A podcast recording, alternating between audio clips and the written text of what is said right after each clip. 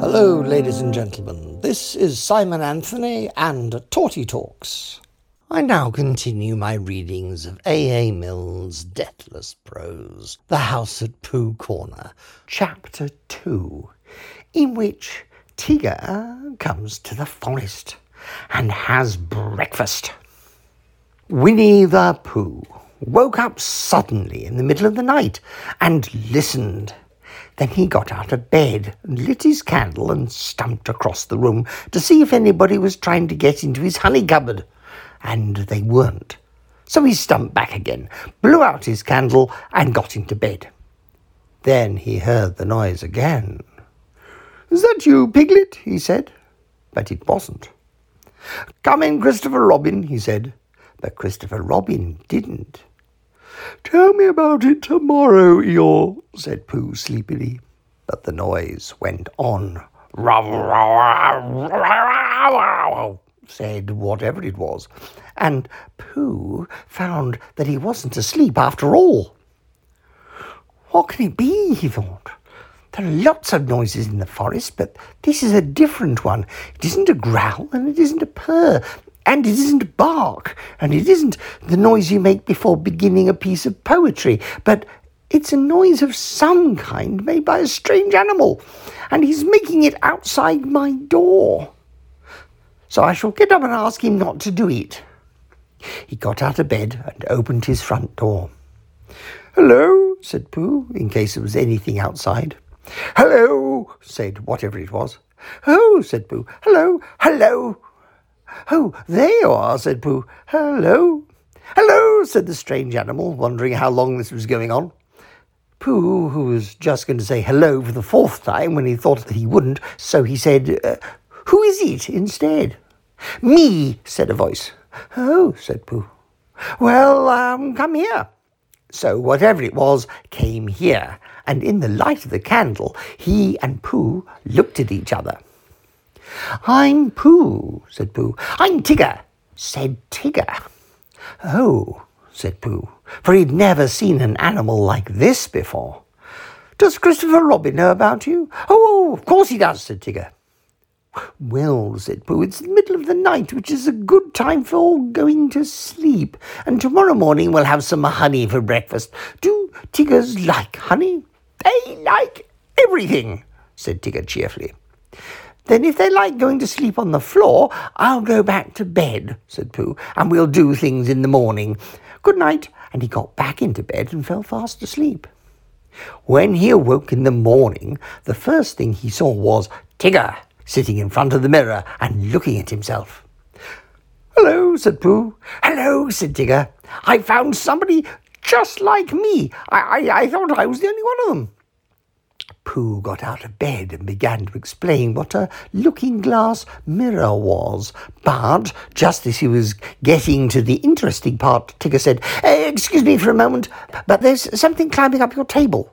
And with one loud he jumped at the end of the tablecloth, pulled it to the ground, wrapped himself up in it three times, rolled onto the other end of the room, and after a terrible struggle got his head into the daylight again and said cheerfully, Have I won? That's my tablecloth, said Pooh as he began to unwind Tigger. I wonder what it was, said Tigger. It goes on the table and you put things on it. Then why did it try to bite me when I wasn't looking? I don't think he did, said Pooh. He tried, said Tigger, but I was too quick for it. Pooh put the cloth back on the table and he put a large honey pot on the cloth, and then they sat down to breakfast. And as soon as they sat down, Tigger took a large mouthful of honey, and he looked up at the ceiling with his head on one side and made exploring noises with his tongue, and considering noises, and what have we got here noises. And then he said in a very decided voice, Tiggers don't like honey. Oh, said Pooh, and tried to make it sound sad and regretful. I thought they liked everything. Everything except honey, said Tigger. Pooh felt rather pleased about this and said that as soon as he had finished his own breakfast, he would take Tigger round to Piglet's house and Tigger could try some of Piglet's haycorns. Thank you, Pooh, said Tigger, because haycorns is really what Tiggers like best. So after breakfast, they went round to see Piglet, and Pooh explained as they went that Piglet was a very small animal who didn't like bouncing, and asked Tigger not to be too bouncy just at first. And Tigger, who had been hiding behind trees and jumping out at Pooh's shadow when he wasn't looking, said that Tiggers were only bouncy before breakfast, and that as soon as they'd had a few acorns, they became quiet and refined.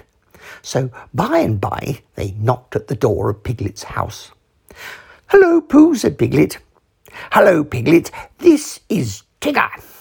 Oh, is it? said Piglet, and he edged round to the other side of the table. I thought Tiggers were smaller than that. Not the big ones, said Tigger. They like acorns, said Pooh. So that's what we've come for, because poor Tigger hasn't had any breakfast yet. Piglet pushed the bowl of acorns towards Tigger and said, Help yourself. And then he got close up to Pooh and felt much braver and said, So you're Tigger? Well, well, in a careless sort of voice. But Tigger said nothing because his mouth was full of acorns. After a long munching sound, he said, you, you, um, when Pooh and Piglet said, What? he said, Swoosh, and went outside for a moment. When he came back, he said firmly, Tiggers don't like acorns. But you said they liked everything except honey, said Pooh. Everything except honey and acorns, explained Tigger. When he heard this, Pooh said, Oh, I see. And Piglet, who was rather glad that Tiggers didn't like acorns, said, uh, What about thistles? Thistles, said Tigger, is what Tiggers like best. Then let's go along and see Eeyore, said Piglet. So the three of them went, and after they'd walked and walked and walked, they came to the part of the forest where Eeyore was. Hello, Eeyore, said Pooh. This is Tigger. What is? Said Eeyore. This, explained Pooh and Piglet together, and Tigger smiled his happiest smile and said nothing.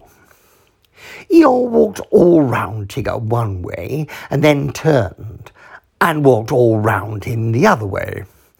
What did you say it was? he asked. Tigger. Ah, said Eeyore. He's just come, explained Piglet. Ah, said Eeyore again. He thought for a long time and then said, when is he going? Pooh explained to Eeyore that Tigger was a great friend of Christopher Robin's who had come to stay in the forest, and Piglet explained to Tigger that he mustn't mind what Eeyore said because he was always gloomy, and Eeyore explained to Piglet that on the contrary he was feeling particularly cheerful this morning, and Tigger explained to anybody who was listening that he hadn't had any breakfast yet. I, I knew there was something, said Pooh. Tiggers always eat thistles, so that's why we came round to see you, Eeyore. Don't mention it, Pooh. Oh, Eeyore, I didn't mean, I, I, I didn't want to see you. Quite, quite. But your new stripy friend, naturally. Eh, he wants his breakfast. What did you say his name was? Tigger. Then come this way, Tigger. Eeyore led the way to the most thistly looking patch of thistles that ever was and waved a hoof at it. A little patch I was keeping for my birthday, he said. But after all, what are birthdays? Here today and gone tomorrow. Help yourself, Tigger. Tigger thanked him and looked a little anxiously at Pooh. Are those really thistles? he whispered. Yes, said Pooh. What Tiggers like best? That's right, said Pooh. I see, said Tigger. So he took a large mouthful and gave a large crunch. Ow, said Tigger. He sat down and put his paw in his mouth. What's the matter? asked Pooh. Hot, mumbled Tigger. Your friend, said Eeyore, appears to have bitten on a bee. Pooh's friend stopped shaking his head to get the prickles out and explained that Tiggers didn't like thistles. Then why bend a perfectly good one? asked Eeyore. But you said, began Pooh, you said that Tiggers like everything except honey and acorns. And thistles, said Tigger, who was now running round in circles with his tongue hanging out. Pooh looked at him sadly. What are we going to do? he asked Piglet. Piglet knew the answer to that, and he said it at once that they must go and see Christopher Robin. You'll find him with Kanga, said Eeyore. He came close to Pooh and said in a loud whisper, Could you ask your friend to do his exercises somewhere else? I shall be having lunch directly, and I don't want it bounced on just before I begin. A trifling matter and a fussy of me, but uh, we all have our little ways. Pooh nodded solemnly and called to Tigger. Come along, and we'll go and see Kanga. She's sure to have lots of breakfast for you. Tigger finished his last circle and came up to Pooh and Piglet. Halt! he explained with a large and friendly smile. Come on, and he rushed off. Pooh and Piglet walked slowly after him, and as they walked, Piglet said nothing because he couldn't think of anything, and Pooh said nothing because he was thinking of a poem. And when he had thought of it, he began. What shall we do about poor little Tigger? If he never eats nothing, he'll never get bigger. He doesn't like honey and acorns and thistles because of the taste, because of the bristles, and all the good things which an animal likes have the wrong sort of swallow or too many spikes. He's quite big enough, anyhow, said Piglet. He isn't really very big. Well, he seems so. Pooh was thoughtful when he heard this, and he mumbled to himself. But whatever his weight in pounds, shillings, and ounces, he always seems bigger because of his bounces. And that's the whole poem, he said. Do you like it, Piglet? All except the shillings, said Piglet. I don't think they ought to be in there. They wanted to come in after the pounds, explained Pooh, so I let them. It was the best way to write poetry, letting things come. Oh, I didn't know, said Piglet. Tigger had been bouncing in front of them all this time, turning round every now and then to ask, Is this the way? And now at last they came in sight of Kanga's house, and there was Christopher Robin. Tigger rushed up to him.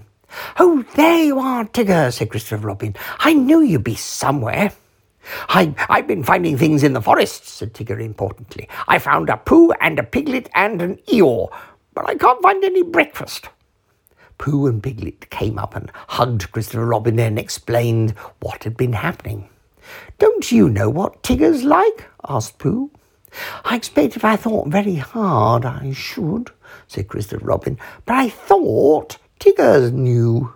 I do, said Tigger. Everything there is in the world except honey and acorn and uh, what are those hot things called? Thistles. Yes, those.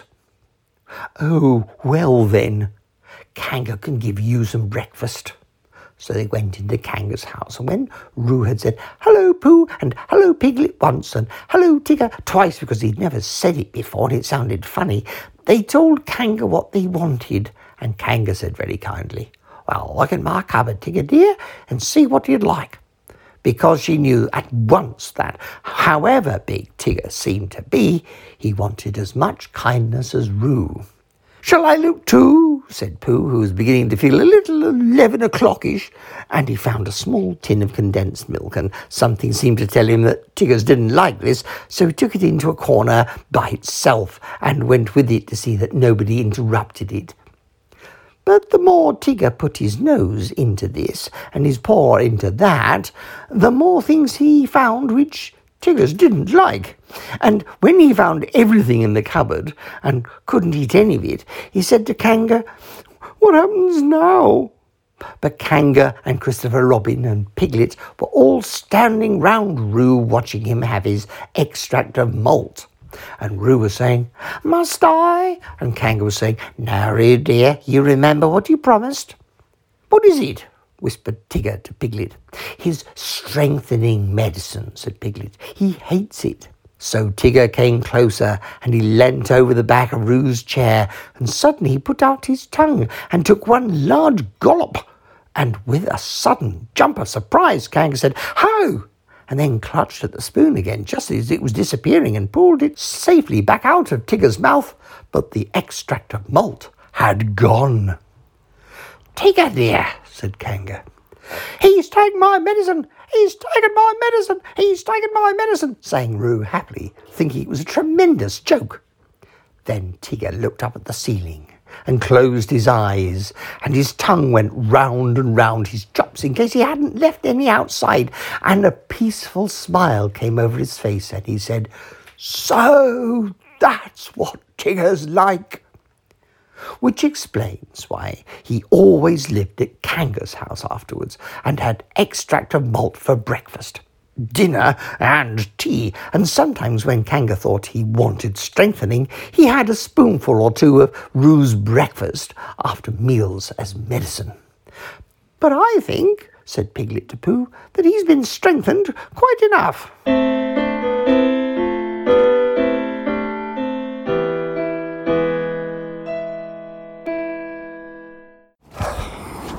Right, this is day four, day five. It's morning, early morning, and I'm heading off to uh, my grotto. This is uh, probably going to be the first busy day, but we've had fairly full on stuff. This is my second role of Santerdom this season. It's uh, a responsibility. Quite an extraordinary thing. To uh, people's expectations, matching them with my abilities and strengths is quite an issue. But it's stressful getting there and getting back, but actually sitting in the chair doing my thing is often very rewarding, highly pleasurable. I get the look in a child's face, the eyes light up, big and round, It's magical. I mean, that seriously is. A wonder to behold. It is the magic of Christmas writ large. And I've seen it. I asked the question, does Santa exist? Oh, no, no, not does Santa exist, but are you real? And That particular child came in and said, the real Santa, something, something, something.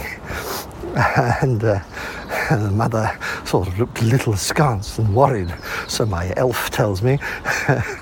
well, I, I carried on merrily, not having reacted to that, that particular point. I was mustering thoughts of multiple universes and quantum tunneling and spooky action at a distance and things along those lines to explain things. I could go for the uh, theatrical one that uh, Santa exists if you believe in him, and I certainly exist.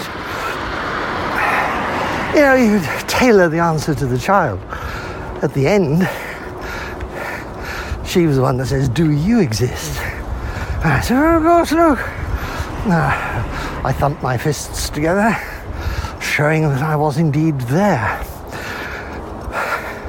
But the question wasn't, are you Santa? Well, yes, I am. I am Santa during particular periods of the day. and that is the truth of the matter. Well, does Santa exist? Does Doctor Who exist? well, that's a, a similar sort of question. You can meet the person who currently holds the role, but then the other actors uh, shall always be the Doctor. And, but thinking about it, actually, this is the closest I'm ever likely to become of being something similar to the Doctor. Yeah. I hadn't quite re- I, I, how can I be so dim as not to realise this parallel in quite this way of the the reality spread across multiple people aspect. I am going to be Santa. I have been Santa. I shall be, and then I shall not be again when somebody else is. There are never two Santas. Mark you. there should never be two Time Lords. Uh, well, Doctor Time Lords. But that one's been well and truly knocked on the head. I've worked on the five doctors. I keep thinking I worked on the Three Doctors, but I hadn't joined the Beeb then. Anyway, God. Oh dear, it's a very, very full looking bus just shot past the top of the road. This time of day, it's quite a possibility the bus is to stop, which is a shame. That is astonishingly bright. Ah, but it does have lights on either side of it. So it is an aircraft, not a weirdly placed celestial body. yes, when the headlights of an aircraft strike, they are very, very bright. Oops. Oh, that bus wasn't particularly full. Good. Oh, oh, that bus wasn't particularly full. I'm well and truly on track to arrive. Multiply on time worries. Far too early. But it means I can I can go at my my long COVID imposed dawdle speed, which is uh, possibly slightly improving. At the end of last night, I was going the fastest lick I have done for a very long time. But I'm back down to pretty much hobble mode again now. The weird tingling in my left leg has definitely abated and sometimes completely gone. Let me see if another bus is heading this way. Uh, yes, one is. Can I get to the stop before it arrives? I suspect I can. Uh, in my desire to ensure I was not late, I have arrived an hour and a quarter early before the grotto is staffed at all. Bit of an irritation, really. oh dear. I got here. I got here before the music started. Yeah wonderful. I don't believe you can catch COVID with a recording of a sneeze. I certainly don't have it at the moment. I shall have a, um, I shall have a, um, a test when I get in, assuming I do.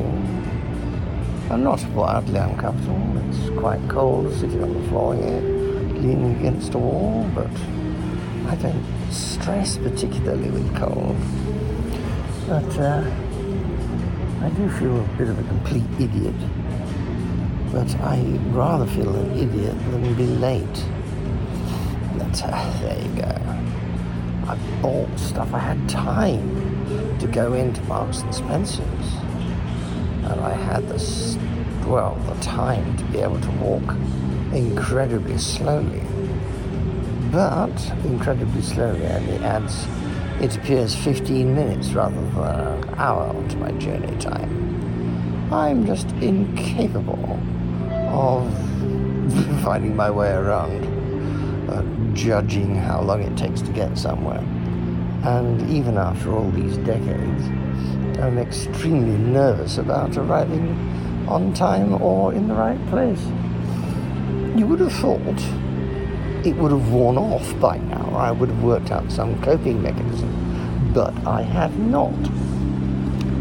It's always been a problem. I assumed it was down to lack of experience, expertise of youth as a, as a youth. Uh, my friends all managed it without any issue whatsoever. They never considered the problem. They just went somewhere, arrived on time, knew where they were, and coped. Me, I have to plan ahead, but if I don't plan ahead, I go for ludicrously early options and end up sitting on the floor outside the building. Well, in a com- almost completely empty shopping centre. Uh, waiting for the day to start. I mean, it's, you know, half past eight in the morning now, but it's a Saturday morning. It's not, um, it's not unpleasant, it's just sort of embarrassing in a faint way. A good thing about age, though, is idiocy of this order can be uh, covered by uh, explanation of great age or infirmity or something along those lines. But in fact, I've had this problem all my life, but only now do I have something that can be looked on as an excuse. Only I know it isn't a reason. So I've blown my cover, haven't I? I'm sure I'm not the only one who has these issues, but it's not expressed anywhere. This, this presumably, I'm going to turn this into a podcast recording, is maybe the only evidence of this uh, condition that's around. There's people walking around, but they are the wrong sort, not of my group. Oh well, this is the earliest I have ever been. I shall attempt never to make this error again. But there you go. I'm going to be off tomorrow and the next day, so that's good. I'll have a chance to sort of rest up and do nothing and not panic about having to do something later in the day, which is a problem I have if I do have a booking at all in a day. I cannot bear waiting for the time to pass for it to be acceptable for me to leave.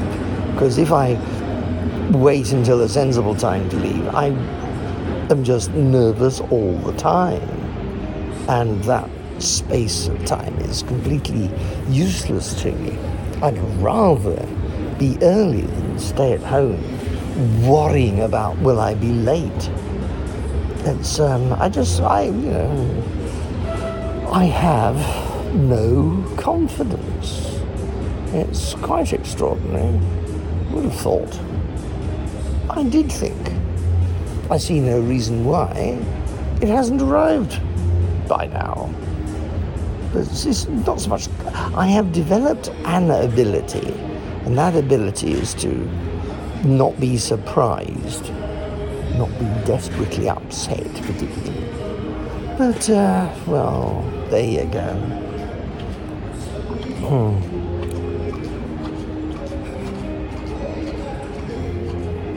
There's a lovely recording of squeaky shoes on this faux marble surface. Oh, maybe it's real marble.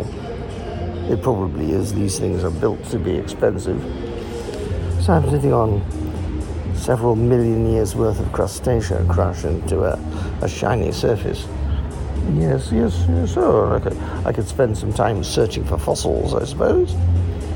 It's quite extraordinary to think that I am actually looking at a, a pre dinosaur era um, um, seabed that I'm sitting on. But there you are, um, that's what it is.